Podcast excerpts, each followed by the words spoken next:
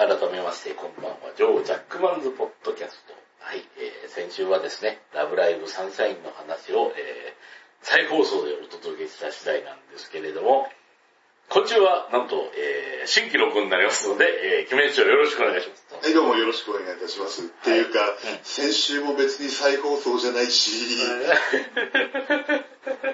まあまあまあまあ、あの、えっ、と、あれですね、あの、ギャップランの話とか、ノウハコントロールの話とかしなかったんでセーフでしょ RX の話もしたいですからう。ね。うん。そうですね。あの、なんか珍しいですね。ちゃんとあの、ラブライブの話しましたんで。ラブライブの話しましたね。ええうん、まあ、東京ドームの話はあんまりしてない気がしますけれども、ラブライブの話はちゃんとしたので、うん。ええ大丈夫だと思いますよ。うん、そうですね。あとは、あの、ラブライブフォーマットっていうのは何かというと、議論に対してはやっぱり学校が潰れるしかないっていう。学校は、でも考えてみると少子化の時代ですから、うん。学校が廃校っていうケースはどんどんどんどん増えてくるような気がしますけどね。そのあたりに対立校できるか否かですよね。多分これからのラブライブは。うん。まあ次はあの、学校潰れるのは確定で最後の思い出にっていうあの、岩木東高校スタイルで。それも辛いものがあるな。だって学校潰れるけど優勝しちゃったアクアみたいなチームがいますからね。そうですね。まあでも、あれですね、本当にあの、えっ、と、3年生も含めて、えー9人しかいないみたいなパターンで、学校に。学校に？その高校はどうやって新規募集をかけたんでしょういやいや、もう、もう廃校確定っていう形で。うん。いやー、怖い怖い怖い。1年生、2年生は転校、3年生は卒業で終わりっていう。うん。あでもね、そのラブライブサンシャインなんですけど、ええーっと、劇場版の、まあちょっとしたネタバレになるんですけれども、はい。テレビ版っていうのが結局3年生が卒業して、うん。で、アクアは、ろまあ9人だったけども、卒3年生が卒業することで、まあ6人になりますと。うん。いうところで、劇場版っていうのはその6人になっちゃいますけど、うん。これからどうしますかっていう話なんですよね。しかもあの、学校はもうないわけですから、モチベーションという観点でも。うん、学校も他の学校に統廃合っていう形で、まあ、別な学校に一応吸収合併される形になるんですけれどうん。も、うん。うんただそこで続けるにしても、うん。やっぱりメンバーがうん。9人から6人に減ってしまって、うん。このままじゃ大丈夫なのかなっていう部分で、でもアクアとしては続けるよっていうのが劇場版のうん。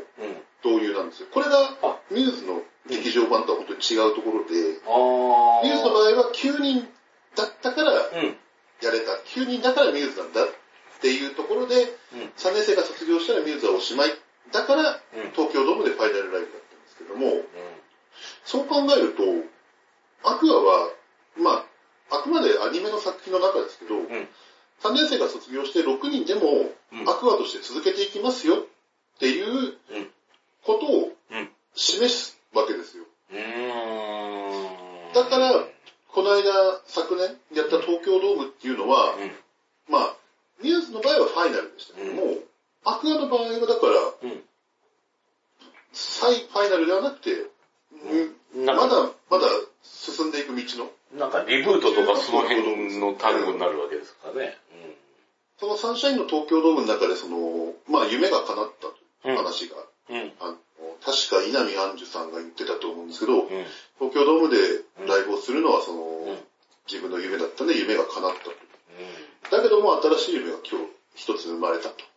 それは何だっつったら、ん。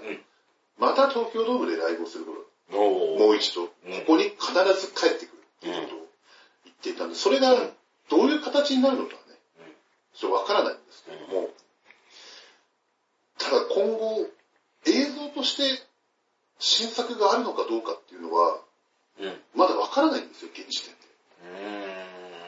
これがね、やっぱりみんながやきもきしてる部分だと思うんですよね。だってあの、あれですよね、最初、初代のあのミューズさんっていうのが別にどうなったかっていう話は劇中では語られていないんですよね。あの、3年生が卒業した後は、ミューズはおしまいです。で、あのーうん最後にライブを。ドームでやりましたっていう、おそらくドームであろう場所で、うん。ミューズの最後のライブをやりましたっていう映像で終わってるので、うんそれがいつなのかわからないんですよ。うん。何年後なのか何ヶ月後なのか。うん。もしくは誰かの妄想なのかっていう、うんそこまでははっきりとは明示されてはいないんですけどね。でも、ね、すごいですよね。あの、なんか、6人になったけど、頑張りま、あなんか最初から学校潰れましたっていうのは、劇場の方はもう最初から6人になったけど、まだまだ我々、俺たちはやるぜっていうところからがスタートなんですよそう、ね。そこからスタートなんですけど、うん。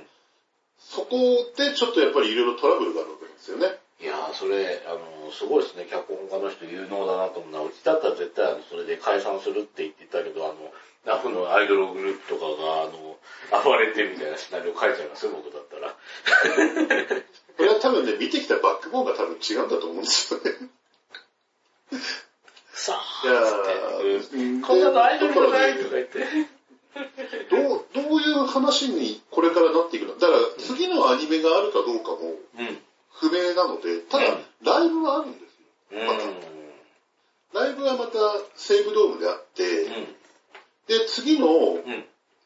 センターの楽曲うん。っていうのも、うん。一応は、誰がセンターになるかわからないその、センター争奪投票っていうのをちょっと前までやってまして、うん。その CD も出るんですよ。うん。だから、もうちょっとコンテンツとしては続きそうな気配はあるんですけど、うん。映像として出てくるのかがわからないんですよね。確かにね、これ難しいですよね、あの、なんですかね、この人たちがライブやってれば満足みたいな感じでいくとアニメは関係なくなりますからね。そうなんですよね。うんまあ、ただ、そこをやっぱりある程度分けてうん。見てる人たちも多いのは事実なんですよね。そこが難しいところかなと思うんですよ。で、まあうん、ちょっと今若干話は外れるんですけど、あの、昔アニメ2次元で、うん。で現実世界が3次元で、で、その間うん。にいる声優さんは2.5次元みたいなうん。言われ方をしていたことがあったような、なかったようなって感じなんですけど、うん。あのー、ラブライブ、まあ、ミューズもそうでしたけど、特にアクアに関しては、見に行くとね、なんかね、境界線がわからなくなるんですよ。ま、うんそうですね。アニメと同じ声を出す人物が歌って踊ってるわけですからそうね。。そしてアニメと、うん。ほぼほぼ寸分たがわぬ動きで、うん。ライブをやってるわけですから、うん。やっぱりね、懸命にこう、ラブライブレードっていう光る棒をね、え。振り上げて、え声張り上げてる瞬間って、え。うん。ある程度ちょっと意識がうんいっちゃってる状態ですから、うん。自分がね、何見てるのかよくわかんなくなってるんですよね、多分。確かに。歌ってるのは声優さんで間違いないんですけど、うん。なんかね、見えて、見えてる映像を脳の中で変換すると、うん。なんかアニメのキャラクターが歌ってるような気になってしまってる瞬間が絶対あるんですよね。うん。我に返ると、ああ、いや違う、これ現実ってやっぱり思う。なんか、ほ本当にイリュージョンかチャームかの魔法をかけられてるような状態ですよね、なんかね。うん。そうですよね。まあまあ、あの、声優さんのライブっていうのも一つあるんですけど、でもこうなってくると別にあの、えっ、と、アニメ作らなくても実写版ラブライブとかやっても別にいいわけですよね。嫌ですよ、ハリウッドで実写版とか。いやいやいやあの、声優さんそのまんまで、あの、それは嫌ですよ。いや、嫌ではないけどね。だって、舞台挨拶とかほら制服着てるわけだし。うん。じゃあ、それはちょっとまた違う話ですよ。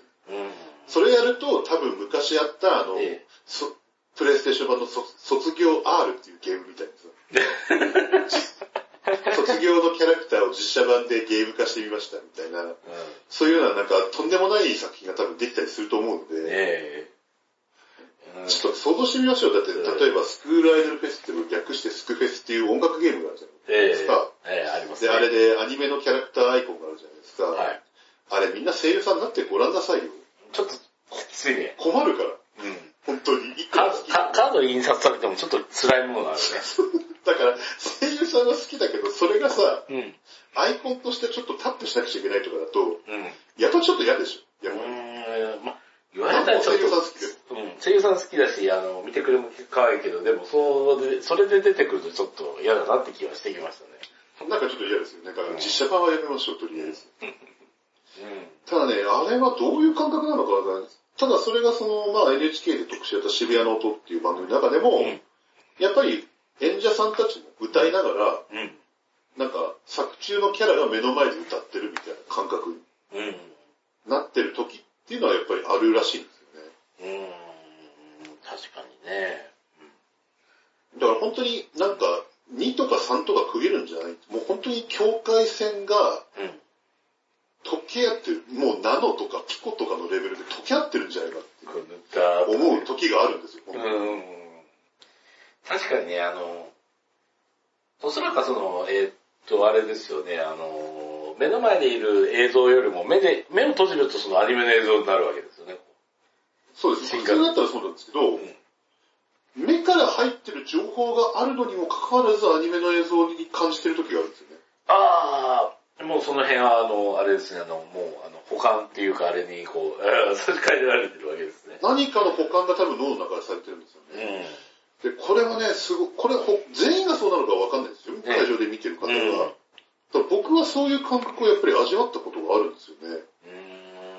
でね、別にちょっと直接関係のある話ではないんですけども、あのー、ミューズのファイナルライブの時に、えあのー、綾瀬っていうあの金髪生徒会長、え、ええ、はいはい。エリ、エリイチカさんの声優さんをされてる南條吉野さんっていうええ、方がいらっしゃるんですけどね、うんフリップサイドのボーカルの。うんその方が言ったセリフで、すごい印象的だったのが、うん。普通だったら、綾瀬エリ役の南條吉野でしたって最後の挨拶の時に、うん誰それ役の誰されでしたっていう挨拶をするんですけど、うんその時の挨拶、うん。綾瀬エリと南條吉野でしたって挨拶をしたんですよね。要するに、うんなんとか役の声優が歌ってたんじゃないんですよ。うん。エリとうん。私が歌ってました、この場にいましたっていうことを、多分ね、あの、うん。明言したのはこの方が多分最初だと思うんですよ。うん。それまではやっぱり、うん。そのキャラクターを演じられてる声優さんのライブっていうイメージが僕はすごい強かったんですけど、うん。それ聞いた瞬間に、うん。ああ、そうか、いるのか。この場に多分、きっといるって、やっぱり思いましたよね。いやーだって現実世界にはいいないエリチカをこう、あれですよね、あの、権限させたわけですよね。いや、権限させてると思います。本当に英霊召喚的なシステムで。ですよねもしくはなんかスタンド的な何かで。うん。うん、多分この世に多分出してますよ、本当に。確かに、ね。そういう能力者なんだと思いますよ、多分。うんああいう一流の声優さんたちっていうのは。うん。そうですよね。現実にはいないものを呼び寄せるっていうところがそうですよね、本当に。イタコに近いのかうんちょっと違うか。いや、実際、うん、そうですね。もうない、ないものを呼び寄せてるから、そうなんですよね。これはね、やっぱり今の、その、ラブライブの、その、まあ、サンシャインとかの、アクアのライブとかに行くと、やっぱりその世界観が、やっぱり、うん。うん。アニメの作品をものすごい表現してるっていうようなうん。ことを見に行った人はよく言うんですけども、うん世界観が表されているからこそ、うん。そういうなんか、ね、脳の誤認識というとね、語弊があるかもしれませんけれども、何かのエラーなのか、うんもしくはフォーマット、フォーマットなのかわかりませんけど、うん。そういったことが起こりうるのかなというね、これはもうなんかどっかの脳科学者あたりにちょっと研究していただきたい議題でございますけど、本当に。いやーでもあのー、それでふと思いましたけど、あの、シーマンっていう昔あの、ドリームキャストのゲームあったじゃないありましたね、マイクで喋るやつ。うん。あれって、あのー、えっとですね、ものすごいあのー、あれなんですね、音声認識が、あのー、どんどんどんどん良くなっていくっていうので、なんかね、あのー、海外からね、あの、そういうことを研究しているグループが、これどういう、どうやってるんだって、あの、取材が来たらしいんですけども、ええうん。あの、あれでしたね、あの、いや、違うんだと。あの、ドリームキャストっていうのはそういう低スペック、低まあ当時そんなスペックが高くなかったっていうか、うん、そうね。なのにもかかわらず、どんどんどんどん音声認識が向上してって、どんどんどんどん喋れるようになっていくのはなぜだっていうののがすごい疑問で、結構あの、研究対象になってたとか、話があったんだけど、あれは、開発者が言ってたのは、いやいや違うんだと。うんあの、高性能なのは、その、えドリームキャストじゃないと。それは人間だと。ん？じゃあ、要ですね、シーマンってあいつね、ものすげえ態度悪いんじゃないですか。悪いですね。なんか、おーお前みたいな感じそうそうそう。ねなだから、なーって、わかんねえや、つって、聞こえねえや、つって、何言ってんだ、みたいなこと暴言吐くから、人間側が、あの、聞こえるようにっていうので修正するっていうので、みんな、ああー、なるほど、なるほど。あー、そうなんだっていうのがあって、多分今我々、そのラブライブの方の映像っていうのは、こう、ただのライブ映像じゃないですか。もうなん何の前付きもななかったら女のアイドルが歌ってるだけのライブ映像なんだけど、受け取る方の側が相当もう補正しちゃってくれてるんで。あー、なるほどね。脳の中でそういう自動補正がかかってるってことか。そうなんですよ。だからその、多分それを入れるから多分あの、えっ、と、おそらくあの歌手のライブとか言ったら歌手のライブでしかないんですけども、うんあの、ラブライブとかそういう作品になってくると、それに二重三重に皆さん補正をかけてるんじゃないかなと。あー、かかるでしょうね。うんやっぱりそういう世界観うん。が見え見えますから。うん。バックボーンでね、そうやって、うんうんこのライブに駆けつけられなかった何々さんとか、そういう映像とかも 勝手に見えてくるんですよ。うわーって。ないそう考えると、ラブライブはかなり、そういう特殊なうん。作品なのかもしれないですね、もしかしたらね。だって、大きい会場でも基本的にはキルにうん。だし、まあ、うんサンシャインの場合は函館のうんユニット、スクールアイドルのユニットが、うん。あの、ゲスト参加することがあるので、11人でやる場合もあるんですけれども、うん。基本的には同じメンバーでやってて、うんで、なんか、特別参戦とか、大物が参戦みたいな、うん。そういうことも特にないですし、うんそういう系統のサプライもないですからね。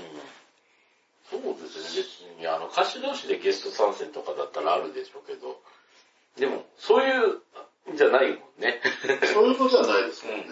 劇中にライバルグループが出てきてたらちょっと話が変わってきますけど。そうそうそうそう。劇中に出てこない人を出したりとかっていうことはしないですからね。うん初期のラブライブでは一応あの全国一アイドルはいたわけですけどね。全国一アイドルはいたんですけど、うん結局その方たちも、んえっ、と、アニメーション参加だけでしたね。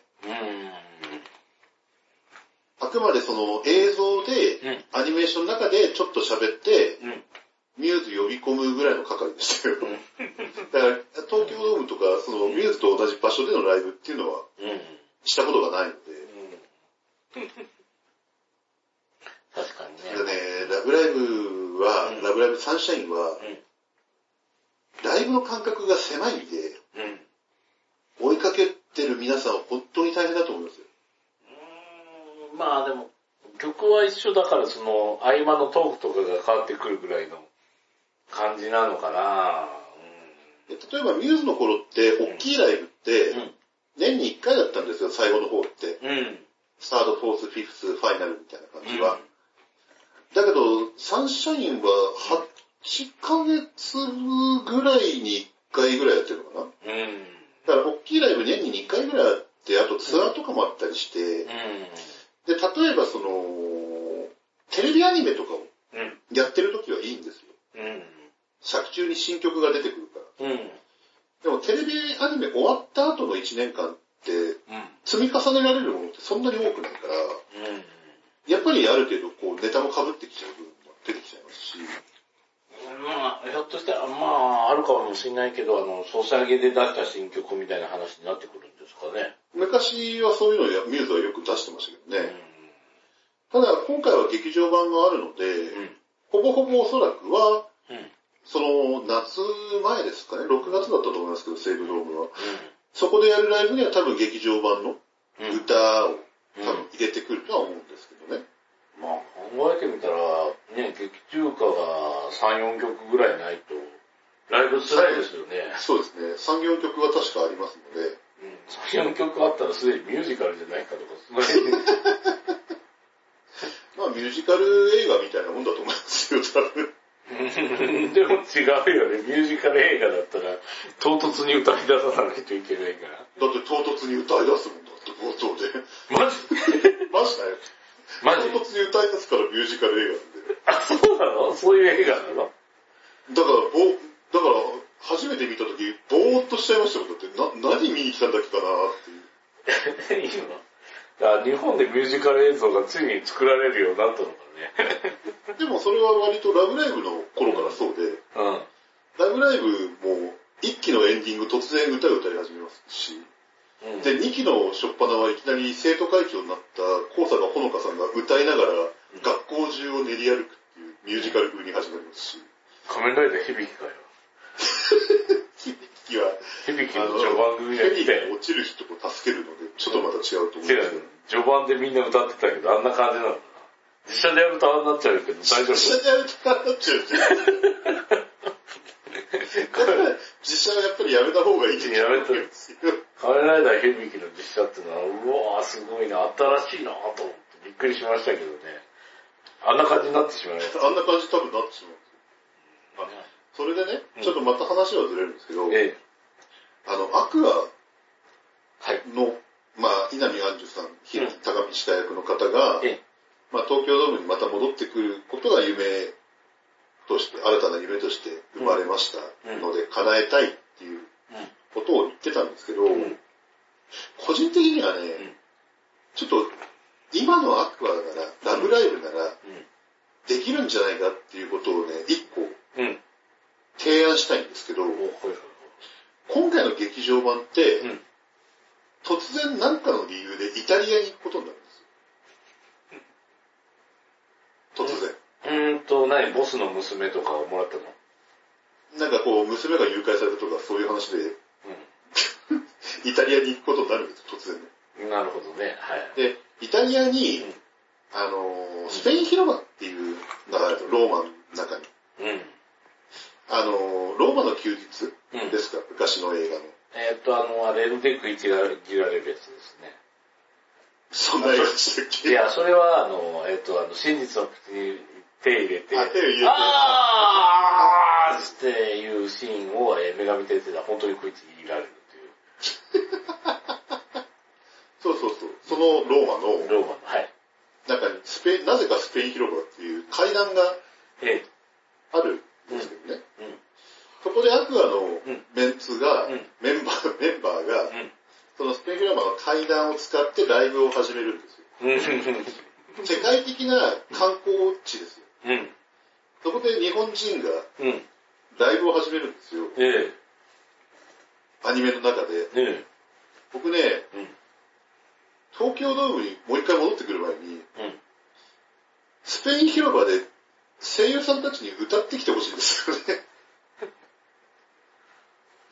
これはね、今ならできると思いますよ。いやーわかんないけど。平日の空いてる時間帯でちょろっと行って一瞬歌って逃げればいけると思いますけどね。平日の早朝5時とかならギリギリいけるんじゃないかなと思ってるんですけど、うん。あの、僕の中の頭にあるイメージって、えあれなんですよ、クレイジーキャッツの。ラスベガスに行く映画。で、あの、花はじめとクレイジーキャッツっていう昔の、うん。ね、あのードラ、ドラマ、ドなんですか、音楽音楽バンドでいいんですかね。うん、まあドリプターズみたいなもんだと思いね。の先先輩ですよね。うんそれが、その、なんか、あぶくだにでうんラスベガスに渡って、うん。で、ギャンブルやるみたいな話があるんですけど、うん。そういう映画が昔あったんですけどね。うんそれの、えー劇場中盤ぐらいでしたかね。うん。花はじめと植木仁と谷圭と、うん。あとメンバー揃って、んラスベガスのうん。繁華街をうん。歌いながらうんストリートを進んでくるっていう場面があるんですけど、もう、ラスベガスにその日いる人たち、もう封鎖して、うん。その映画撮ってるんですよ。うん。それね、30年ぐらい前の映画批評でも、うん。だから80年代の映画批評でも、これ今できませんよって言われてたぐらいなんですよ。うん。それはそうですよね。だってラスベガス封鎖するんですよ。通り一個。でね、アクアには、うん。スペイン広場封鎖してもらいたいんですよ。世界的な観光地を。歌を歌い切る3分くらいの間だけでいいんで、3分では多分撮れないと思うんですけどね、機材の準備とかあるから。でもね、もし、今なら、僕はできるんじゃないかと思ってるんですよ。これをやったらすごいことになりますよ。うん。いやー、多分その声優さんたち二度とスペインに入れ、スペインじゃない、イタリアに入れない覚悟があるんだったらできるだろうけど、まあそれは普通に言ってアウトなんだけどね。いや、だからそれはもちろん許可を取ってるんですよ。うん取れるかどうかは知りませんよ、こんなの。それ、まあでも、あのー意外とね、あの、日本以外の国はね、割とそういう曲は割、普通に出せますからね。僕もあの、昔ニューヨークに一回だけ海外旅行に行ったことがあるんですけど、うん。あの、ニューヨークってやっぱりその土地柄、うん。映画の撮影がすっごい多い街なんですってね。うん。で、ニューヨークの街中に行くのって基本的に大きい橋を渡っていかなくちゃ入れないような作りになってるんですけど、うん。なんかね、何の予告もなく、うん。朝道路通ろうとすると、うん。映画の撮影あるんでこの道通れませんって言われるんですって。割とね、やっぱ外国ってそういうところあるらしいんですよ。だうん。からね、僕今ならね、多分、まあ、金はあるはずなんで、うん。いっぱい。我々が出してるんだからという。我々が出してる額があるはずなんで、多分ね、それはできるんじゃないかなと僕は思ってるんですけどね。まあ、あの、海外ってそういうね、あの、本当にあの、成人のなんとかみたいなところ以外は割とハードル低いですよ。えでも本当ね、まあ、声優さんのスケジュールとかもありますし、えまあ実際問題難しいっていうのは重々承知の上なんですけど、うん。うん。なんかね、ここまで来たらね、それくらいまで行ってほしいんですよね、なんかね。だって、あの、日本の、いわゆるアーティストさんたちですら、うん。今そういうことってやってくれないじゃないですか。やっぱりなかなかちょっと経費的に難しいとかっていうような時代ですし。昔みたいなバブリーな感じでもないですから、だからなんかね、今ならね、それできそうな気しますし、そのためのお金がないって言ったら、沼津のマンホール設置するのに1日で2000万集まったようなコンテンツですから、うん。いやーもう渡航費ぐらいみんな出してくれるんじゃないですか。この人、ロケットはあれだね。うんあとは、イタリアで打ち上げする時のお金とか。だからクラウドファンディングでさ、うん。あの、いくら以上出した方には声優さんのサイン入りのグッズプレゼントとかやればさ、ああ、確かにね。30万円以上で9人全員のサイン入りポスターとうん。うん。か、もう割とあるんじゃないですかね、本当に。まあ確かにクラウドファンディング今流行りですからね。流行りですよね。ただ、お前らのコンテンツ儲かってんのに今更クラウドファンディングとかさすんなよって、うん。お叱り受けそうな気がしなくもないですけどね。そこは声優さんのギャラに全て使ってますとか言ったら、みんなもう泣きながら、そっかあったんだってやるしかそれは本当に声優さんのギャラに使っててほしいですね。本当に事務所がピンハネとかせずに。うん。まあ確かにね。で、あとはもう最終的にはもう東京オリンピックのうん。開会式、うん。もうなんかラブライブうん。一曲披露ぐらいのことやってもらいたいですよね。でもせっかくね、日本来るんだったら、あの、ラブライブは沼津でライブやりますとか。東京オリンピック。東京オリンピックだけど、我々は沼津でやりますとか。それ面白いよね、その辺見見に来てる人がいたら。東京でライブやるよりも沼津でやってくれた方がラブライブ感出るんじゃないですか、サンシャイン感は。反射印感は出ると思いますけど、うん。うんあの、政府からはあまり歓迎されないような気がします。反政府活動。反政府活動ですね。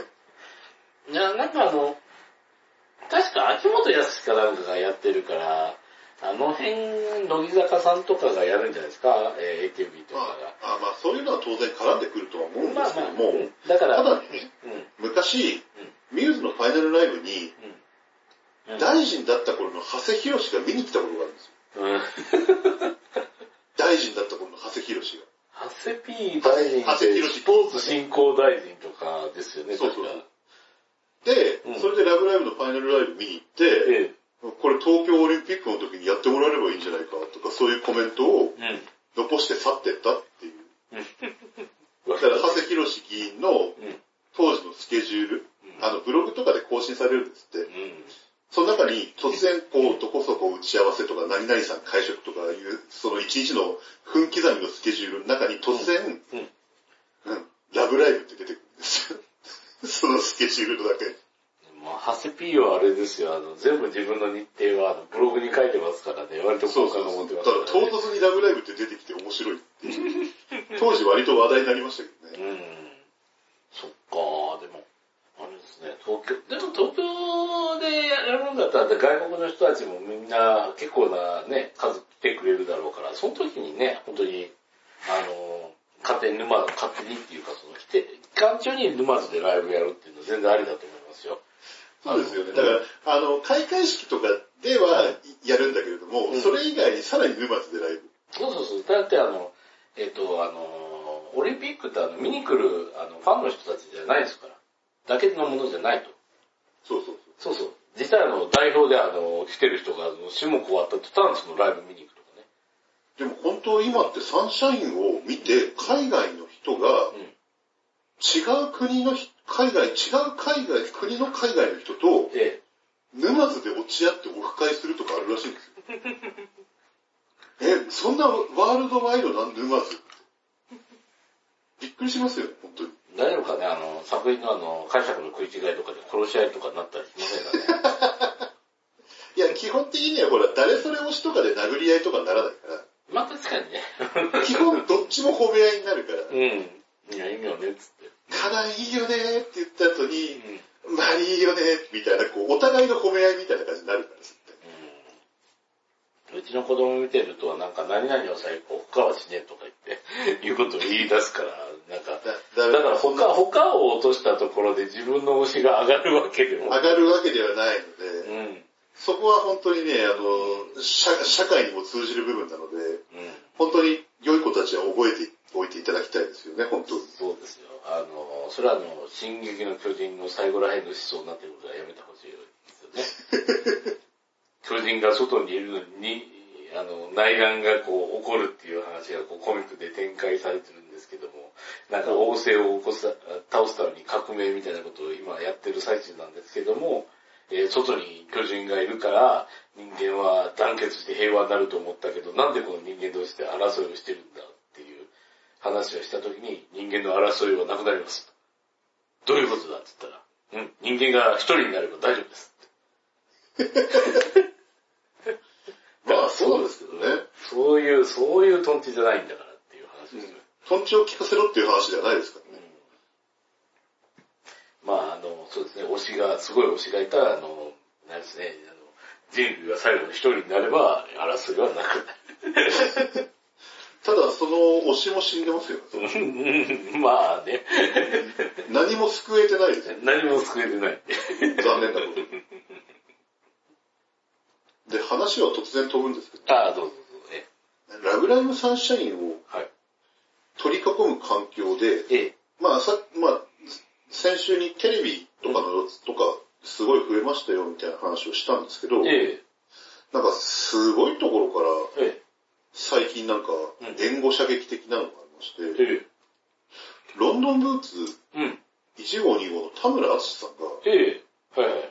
突然ラブライブサンシャインにハマっちゃったんですよ。なんかね、あの、ニュースかなんかで読んだんですけど、うん。あのー、ツイッターの、うん。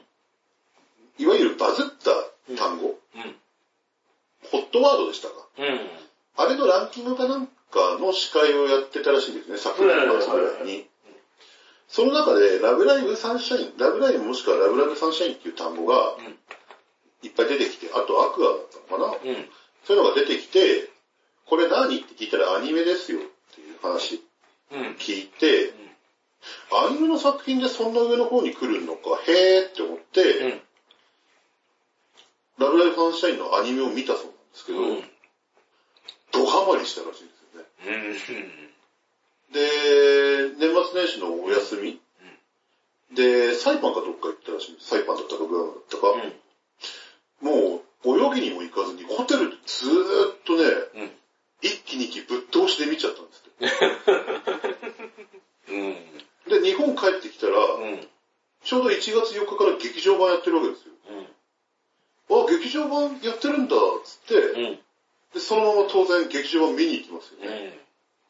そしたらもう、嫁さんとか子供とかにも勧めたら、うん。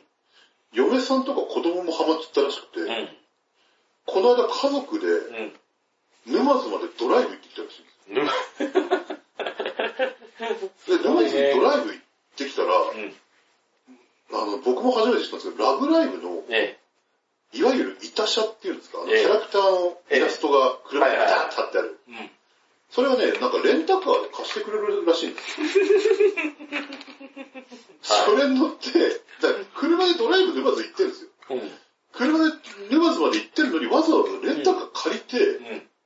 それで聖地巡礼して、で、なんか、田村淳さんいるよみたいな感じで、現地にやっぱり行ったラブライバーとか当然見つかるんですけど、なんか、まあ家族と一緒だし、ちょっとこう、なんか見守ってあげようよみたいな感じだったらしいんですけど、いいよいいよ、来い来い来いとかって言ったら、わーってオタクたちが、わーって行くわけで。えでも、みんながこう自撮りしようとしたらもう何十回もかかるじゃないですか。え。うん。だからもう一回で済むように誰かもうまとまって撮っちゃえみたいな感じで、うん。パシャッと撮って、ありがとうございましたさーって弾いてくるみたいな。まあまあいいよ、ラブライバーってすごいラジオに言ってて、うん。で、年明けからね、毎週土曜日にやってるラジオがあるんですけど、ここで必ずラブライブの話をずーっとしてるんですよ。あの、うん政治家さん呼んだりとかさ、なんかいろいろなゲストが来て、こう、難しい話とか割とやる番組なんですけど、うん。なんか割とね、頻繁に、年明けから毎週ラブライブの話が出てきてて、うん。で、先週の土曜日はついに普通に声優さん、ラブライブサンシャインの声優さんが、うん。相田理香子さんと、うん。小林愛香さんというね、あの、ヨヨハネ、リコちゃんとヨハネが、うん。あのー番組に来るといううん。ことまでやってしまいまして。えー、これはいい私物化ですね。いやー、私物化ですよね、うん本当に。でもそれはなんか自分が呼んでって言ったわけじゃなくて、スタッフさんが気を利かせて、うん。呼んじゃったらしいんですけど、うん。なんかね、あのーとんでもなく緊張してたらしいですよ。ロンドンブーツ。あれだけの方であって。うん。いやー、それはわかるよ。多分あの、な、やっぱり思い入れがある人来ると緊張しますよ。うん。そこですよね、やっぱりね。うん。なんか、あのーファンなんですって言われるうん。ことは多分、うん。あのクラスになるともう、聞き飽きたぐらい言われてると思うんですけど、うん。自分がなんかものすごい好きなコンテンツ、うん。この人すごい好きだっていう人とうん。会う機会っていうのはあんまりないのかもしれないですね、お仕事とかでも。うん。そう考えるとやっぱりなんかそういう、もう二十何年芸能界生きてる人でもうん、緊張するもんなんだなと思って。だって、え、もう20、だって20歳まで年は離れてないと思うんですけど、もう、相当下の女の子ですからね、お相手は。声優さんと。うん。それもそんなに緊張するもんなんだなと思って。うん。やっぱりそうですよね。だから、このラジオにあの、宮野真守さんとか呼んだら、あの、僕も緊張するって、機会ないと思いますよ。呼べるわけがない。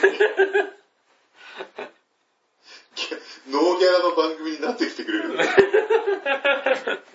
いやいや、わかりゃないですよ。あの、えっと、焼き鳥食ってる時に隣に宮野真守さん来たから、あの、ボイスレコーダー出してそのまま収録すればいける。いける。カウンターで飲んでる時に隣に来たら、宮野真守さんですか？いやだ、ファンなんですよ。つって。そのまま行けば。昔のトンネルズのハンマープライズじゃないですけどさ、なんか本当にそういうので、うん。うん。なんか、ポッドキャ、あなたのポッドキャストにえゲストで宮野真守が来てくれる件とかやったら、え。うん。何十万ぐらいいくんでしょうね。そんなに出せない。う んでも今だったらなんかそういうのやると本当にうん。そうな感じしますけどね。まあでもあんまりそういう一般の方との触れ合いの場はうん。増やしたりはしないのかな、さすがにプロとしては。まあでもあの、なんですかね、今スカイプもあるから、そういう感じで出てくれる人もいるんじゃないですかね。ああ、確かにスカイプとかで繋いで一時的に、いそうそうそうそう。わゆる捨てアカ的な感じで。うんこの、この、この時間だけだったら、えーっと、こう、通話できますよ、みたいな感じの？うん。それだったら別に。スマップが確かにそういうラジオやってましたよね。うん。あの、突然こう、番組の最中に電話かけて、うん。それはまあびっくりしましたね。うん。そういう感じでやればいいのか、いや、やればいいのかできるもんではないんですけどね。うん、そうそう、向こうさんも忙しいですからね。はまあ緊張しないとしても、あれですね、やっぱりあの、うちもネットラジオのレジェンドの方を一度お呼びして撮った時は、あの、相当緊張しましたけど、そういう、まあでもやっぱりそういうもんですよね。でもやっぱりね、そうがあってはいけないとこう、いろいろなことを考えちゃいますからね。すごく気さくに話していただいて、もうなんかそれってすごく宝物になりましたけど、やっぱ勢いだけでこの、やってると、うんすごいなって。大それたことした、だいぶ終わっうん撮り終わった後にものすごい緊張して汗がダクダク出ましたけどね。ああ、そんな、そんな収録だったんですね、あの回。あの回。えー、豚尾さんをお呼びした時はもう本当そうですよね。うん。もいやー、すごいですね。ううん。そうそうそうそう。そういうのがあって。まあでも、こういう活動やってたらね、まあ、ワンチャンあるかもしれませんね。声優採用っていうのも。まあ、全くゼロとは言いませんけども、えまあ、な、確か、例えば、そのね、ファンクラブイベント的なものだとしたら、え。うん。なんか一人当たりうん。うん。1分とか時間、短時間とかで、ね、決め、ただその場合はほら、あの、生産のお声は障害道具ですから、うん。ネットアップダメよとか、うん当然そういうのはあると思いますけどね。うん。確かにね。まあその辺ちょっと、あ、まあ多分事務所に所属してたらその辺あるんでしょうね。変な、あの、ワード読み上げたら、それが拡散してとかだったら。ああ、もうそうですね。う相手の方にだから、どういうような形でやる、でやるのかとか、こうね、あのー台本的なものもん。うん。提出を求められるとかあるんじゃないですか、だから実際。うわあこのラジオ台本なんて。ほら、スカイプだと相手見見えないから遠距離からでもいいかなってさっき思ったんですけど、逆にさ、うんあの、相手が見えないし遠距離だから、うん。何を言われようが、うん。逆にね、止められないっていうようなさ、そういう危険なところもありますからね。やっぱそういうのは、やっぱちょっと難しいですかね。ネットマナーが本当にうるさく言われてる昨今ですし。いや、実名を挙げて、あの、すごいディスるようなこと言い出したら大変ですから、やめてとかいう話ね。絶対やめてって。やめてって。なんとかさんとなんとかさんは仲悪いっすよね、とか言い出して本当にガチャ切りされますからね。うん、やめて。そういう話聞きたくないんだから、つって。そういう話を聞きたいんじゃない？んだよ、こっちは。あれですね、あの、聞いたな、あの、波平さんの人が、あの、ラジオでゲストで出てた時に、あのね、サザエさんファミリー実は仲が悪いっつって。昔はあの、えっ、と、録音一本撮りだから、あの、間違えるとまた一からやり直しで、実はサザエさんファミリーは仲悪いんですよ、みたいな話が。そういう話は聞きたくないんだよって裏話をもっと書いて。まあね、もう今、今みたいなデジタル録音じゃないですからね、それはね。もう昔のフィルムの頃の撮影と一緒ですよ、結局。そうですね。うん、いやいやいや、あの、ちょっとそろそろお時間になりそうなんで、あと2分ぐらいなんですけども、ね、あの、サンシャインの話に、ぐっと戻していきますとですね、なんか、あの、ラブライブという単語は、あの、ミューズの時よりもサンシャインに入ってから、一般の方にもちょっと、こう、話が、一般の方ってうちの奥さん基準なんですけど、話が浸透してきたから、なんかサンシャインはなんか話を聞くところによるとやっちゃった感があったんですけれども、僕の中でなんかかなりこう、裾野を広げた結構偉大なコンテンツということでいいんですかね。本当に、その、後を引き継い、本人たちはもしかしたらまだまだ全然ミューズさんに及ばない的なことを思ってるのかもしれないですけども、うん。ただ僕が客観的な目で見る限りでは、うん歌にしろ踊りにしろ、うん。もう全然レベルの高いことずっとやってますし、うん。むしろもう謙遜ですよっていう感じがしますよね。うんだからミューズがうん。アニメとのシンクロっていうそういう世界観を生み出して、うん。で、それを本当に正当進化させたのが多分悪が。で、本当に、まあ作中で言われてる、ね、ゼロ、ゼロ人、要は、悪魔に投票した人たちがゼロ人だった。ええ。それを1にしよう。一人、一人のファンをまず捕まえようみたいうん。な話が作中であるんですけども、うん実際そのやっぱり、ミューズ原理主義、恩恵派な僕がね、ええ。アクアのライブ始まってから特ええに見向きもせずええの状態がしばらく続いてて、えでもな何かをき、テレビ出演をきっかけにちょっと興味を持って、え。えで、東京ドームに行くまでに至ってるわけじゃないですか。え。それはアクアの皆さんが実力で。僕というゼロをえ一人の客にしたわけですよ。え。うん。これは本当に素晴らしい実力うん。あとみ、本当魅力ある人たちだっていうことを、うん。自ら証明してみせたこうん。とだと思いますよ。うん。多分、僕みたいな人が多分すごい今増えてるんだと思います。後追いで申し訳ないなっていう気持ちは正直ちょっと僕も負い目としてありますけれども、うん。そこはまあうん別にね、あの、アニメに関してはきついことを言ったかもしれないけど、ええ。声優さんに関してきついことを言ったつもりは僕は一度もないと思ってるので、うん。そうですね。まあそれはやっぱりその、例えばさっきの田村淳さんの話じゃないですけど、えあの、興味を持って見てみたらハマったっていう人がやっぱり。割と三者結構多いんですよね、そのさっきの外国の方の話にせ。うん。僕は、あのーなんかこう、ミューズの話ばっかりそんなにしないでくれとか、そっちの方が意識としては強かったんですけど、うん。ミューズを知らない世代っていうのもやっぱり増えてきてて、うんもうファイナルライブから3うん年近く経ちますし、うん。でそうなってくる中で、サンシャインから入って素直にはまれる、そして魅了するっていうのはやっぱりそれだけのうん。有料コンテンツなんだなっていうのはね、最近ちょっと改めて思ってるうん。ところですよね。